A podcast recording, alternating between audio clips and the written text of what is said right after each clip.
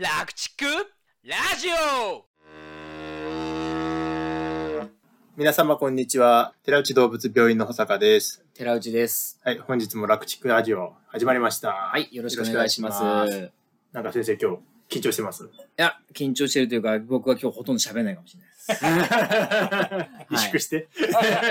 あの楽畜ラジオ1周年記念そうですというね。ことで、はい、1気づけば年間、はい、配信してこれたのは、まあ、聞いてくださってる方々のおかげなんですけども、はいその1周年を記念して、小坂先生がどうしても呼びたいゲストじゃあもといううことで、お呼びしないと失礼かなと。ということで、うちのボスを、はい。はい。寺内動物病院のお寺内光夫先生です。はいあの僕の父です。よろしくお願いします。はい、よろしくお願いします。よろしくお願いします。はい、スモールボスの寺内です。息子からって三尾先生って言われるのもなんか変な感じ。そうよね。僕の方から言った方がよかったかあな。そうね。今日はせっかくなのであの三尾先生の最近面白い活動をされているので、そこら辺の話をはいはいしていきたいなとそうですね。うんあの、まあ僕が卒業してから北海道で修行して、で、それから、まあ、家業を継ぐという形で、寺内動物病院に帰ってきたんですが、僕が継いでからは、まあ、すぐに僕が主に回るようになって、父は隠居になったんですね。で、牛は隠居になったんですけど、最近、なんだか僕と保坂先生よりも忙しそうに、はい、栃木と沖縄を行ったり来たりと、沖縄の方まで。はい、う ん走り回って、牛じゃなく今、ヤギの方で、えーなんだか頑張っているので、そうですね。ちょっとその辺の話を、うん。ちょっと聞いていこうかなと思います。もう楽畜ラジオ1周年にふさわしい話が聞けるかなとは。そうビッグゲストだね。リクエストだね自分でね。じゃあ今ちょっと話出ましたけども、水尾先生なぜその沖縄でヤギなんでしょうか？そうだよね。うん。ただわしがあ沖縄に行き始めたのスタートは、うん次男坊と一緒にゲストハウスを経営するということで、沖縄の方で。そうそう、沖縄でね。うん。まあ、名護っていうところなんだけどね。で、そこで、まず土地を見つけて、えっと、その後、えー飼料会社の社長と友達だったんで、沖縄にいるっていう、ほら、なんつうかな、電話で、まあ、世間話してたら、沖縄進出してたので、じゃあ手伝ってよっていうことで、いいよっていう話で、まあ、そこから少し牛の話になって、で、それと面白いことしようっていうことで、で、息子が、次男坊が琉球大学の農学部出身だったんで、で、琉大にいろいろ、あの、なんか面白いことしようっていう話持ち込んだら、えーその計算肥育っていうことをやってみようっていうことで、で、そのうちの計算肥育のいろいろえー計画とかなんかで、琉大に行ってるうちに、その琉大の名誉教授が八木の先生で、で、そこで琉球っていうのはもう600年のヤギを食べる歴史があったんだけども、指導する獣医がいない。共済は牛しか見ない。で、あとは、あペットの病院はもちろんヤギを見ない。で、えっ、と、で、県の方はちょっとわからないっていうところで。で、えー農家は困っていると。で、どうしようか。で、開業してくれないかなっていうわけで、まあ、息子がさっき言ったように、もう、私もバトンタッチしてたんで、まあ、いいですよって軽い感じで、同じ半数動物だから、なんとかなるだろうと思ったらば、だいぶ違うと。で、内容を聞いてるうちに、牛と同じような病気があるんだけど、まあ、ケトーシスがあるんだけど、それで死亡すると。お産前1ヶ月からお産後1ヶ月の間によく死亡すると。起立のになって。で、そんなわけねえだろって言ったら、そんなわけがあったわけ。牛だったらケトースで死ぬなんてね。ありえない。で、あとは誇張症になってガスが抜けても死ぬと。抜けた後に。そんなわけねえだろって言ったら死ぬんだよ、本当に。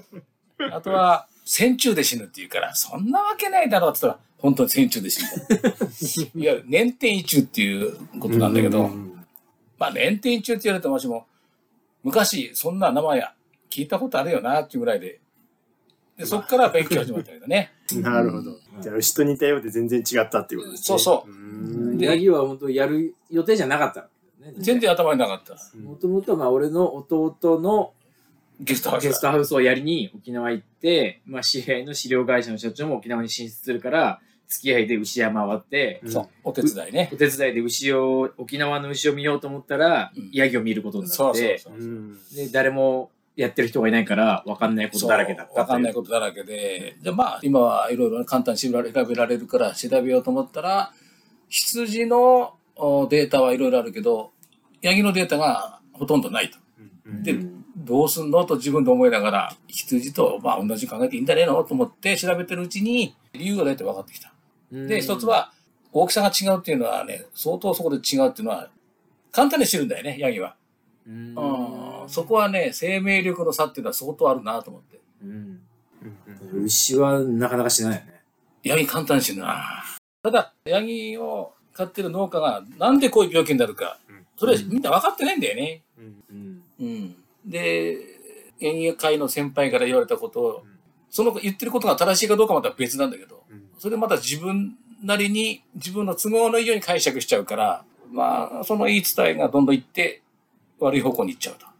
じゃあなかなかヤギを腰を据えてその研究しているような人っていうのもまずいないいないんだ。まずいない。ううんんだからそんなことで逆に、まあ、牛はもうあ飽きていたんで、何年やってたんでしたっけ？42年かな。ああ、来ますね。まあ、もうここ5、6年飽きてたんで、早く、早く息子帰ってこねえかなと思ってね。早くバトンタッチしたかっうんなるほど。た。それはもう、もうね、ヤギの獣医として、もう、初心者幕外してもいいんじゃねえかなっていうぐらいになってきたから、今楽しいね。お勉強が。うん、で、それを実践していくと、なるほどと。なかなか言うこと聞いてくれないねっていう話もあるし、農家が。農家がね。うん、そうだね。うん。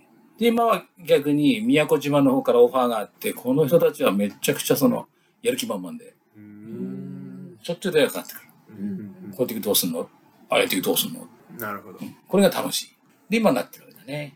だから、今はまず勉強しながら農家と一緒に、なんかアクシデントがあった時に、その時に死なないでクリアできれば、もう農家も、なるほど、死なないなって話になってきて、うん。なるほどねっていう風になって、今はいい方向に向かってるね。ちなみにこれ、沖縄でヤギのことを見始めたのって、ま、もうすぐ、もう1年経つ一ぐらい年ぐらいかな。さ最初はね、ヤギの要するに血液の状況も知らないから、血液検査ししましょうね。沖縄のヤギの基準値を作ろうかなと思ったら、基準値はまだ作れる状態じゃないっていうか、みんな栄養失調だったんでね。うん 正常なヤギがいない。基準値を作れないって言うね。いつになることやら。ただ、宮古島は作れそうな気がする。ああ、なるほど。うんただ、血液検査やってくれるとこはない。うんうんうんじゃあ、これ聞いてるヤギ会の方で協力してくれる方いたら、ありがたいですね。だから、いくらでも話聞きますよ。うんそうそうそう。まあ、1年で、ね、沖縄のそのヤギ農家さんとの、まあ、関係性作りながら。そうだね。あ、大事なこと言い忘れてた。で、その、ヤギに入りながら、うん私もヤギを食べたことないし、ヤギをヤギを食べるっていう文化があることも知らなかったから、で、そこで、じゃあヤギ食のことを考え始めて、けど、わしはまだ、あの、ヤギ汁っていうその独特の料理はね、臭くて食えない。うん。相当臭いんそうね。臭いね。沖縄の地元の人たちが食べてる。そうですよね、確か。だからこれは、いわゆるソウルフードなのかもしれないけど、うん沖縄はそのヤギ食文化をもっと沖縄以外の人に知ってもらおうっていう気持ちがあんまり感じられなかったんで、あんまりにソウルフードすぎて、そうそうそう、みんな食べてんだろうって。あの、下疲れみたいなもんですから。こっちで言えば。え、沖縄以外で食べてないのって感じだから。まあ98%沖縄だけじゃないですかって言ったんだ ね、日本ではそうだろうね。ねで、結局、それじゃ面白くないと思って、わしは。うん。だから観光客に食ってもらって、沖縄に行ったらば、ヤギ食べてみたいっていうような形で、観光資源として持ってきたかったんだよね。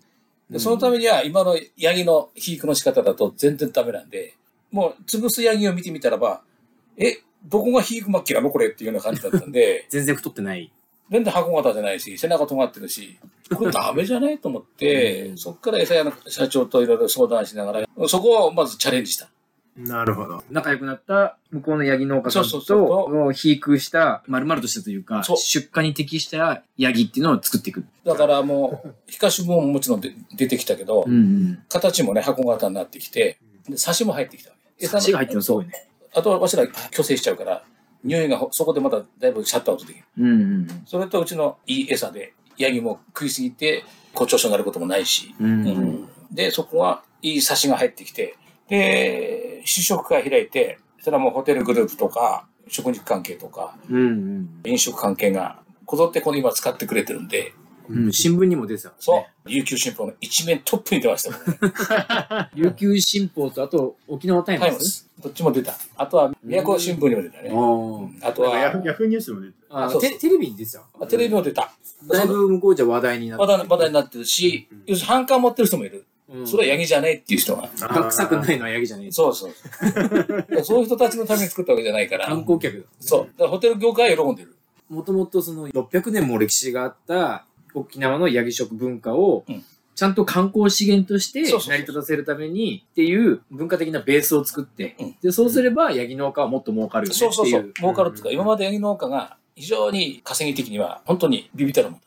うんヤギだけしか飼ってない農家が沖縄にいっぱいいた。いっぱいはいないけど、うん小遣い稼ぎでやってる人はいる結構。じゃあ、兼業みたいな人が多かった。うん。あの、リタイアしたらば、ヤギ買おうかなっていう人がいるわけだ。だからそこを改善すれば、絶対収入的にも、もう2倍、3倍になっちゃうから。我々と一緒にやると。だから肉も取れてない上に、まあ、作り方もそうそうそ確立してなくて、売り先も別にマーケット的にも全然成熟してない。我々はマーケットも農家とは何キロいくらで買いますよっていう形でシステム化したりしてるわけだね。売り先も作って、出荷量も上げさせるっていうのは、農家としてはものすごいありがたい。ただ今は、え、そんなにいい話あるわけないよねって話も、ちらほら。ああ、詐欺だと思われたいですよね。確実に怪しいと思うよね。何も知らない人。今まで儲かんなかったものがいきなり儲かるって言われたらね。うんでも、若い人たちはあすぐにあの話聞いてくれて。今いい方向に向かってますね。特に。京都の方でね、すごくうちの肉を欲しがってるんで、関西は肉食文化強いもんね。そうだからホテル業界で言えば使いやすい肉、美味しい肉だっていうことで、もう、三尾さんがうちの肉って言った瞬間にもう、あっちの人間だなと思って。沖縄人間だ。さあ、今楽しいよ。いや、そら楽しいね。回ってるのは沖縄本島と宮古がメイそう。でも都が今一番多いかな。ン。やっぱりその農家さんが乗り気かどうかで変わる。そう、全然違う。すぐ呼ばれるから。やっぱりそれで、ね、一緒にいいものを早く作ってくれるところがそうそうそう。結果出してくれたら全体が波になる。そういうことだね。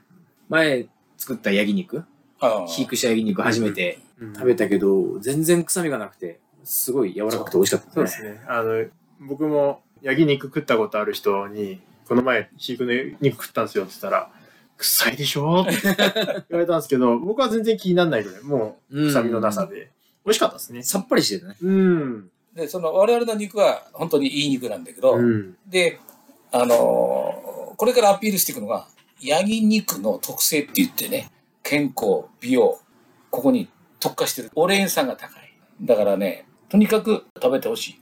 オレイン酸の場合は、あのーまあ、成人病予防にもなるしね。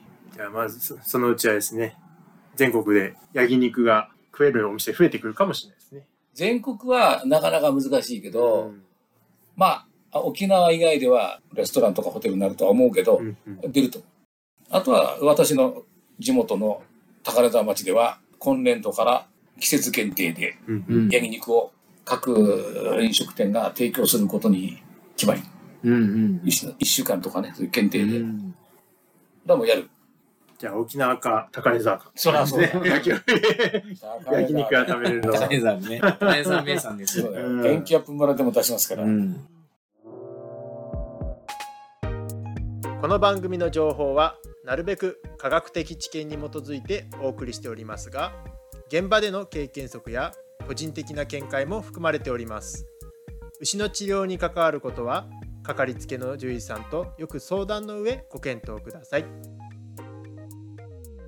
本日の番組はいかがでしたか？番組への感想・質問はこちらまで。ファックス番号028-675-5975 e メール rakuchiku.radio アットマーク Gmail 番組概要欄にも記載してありますのでぜひお気軽にご連絡ください。お参加今夜は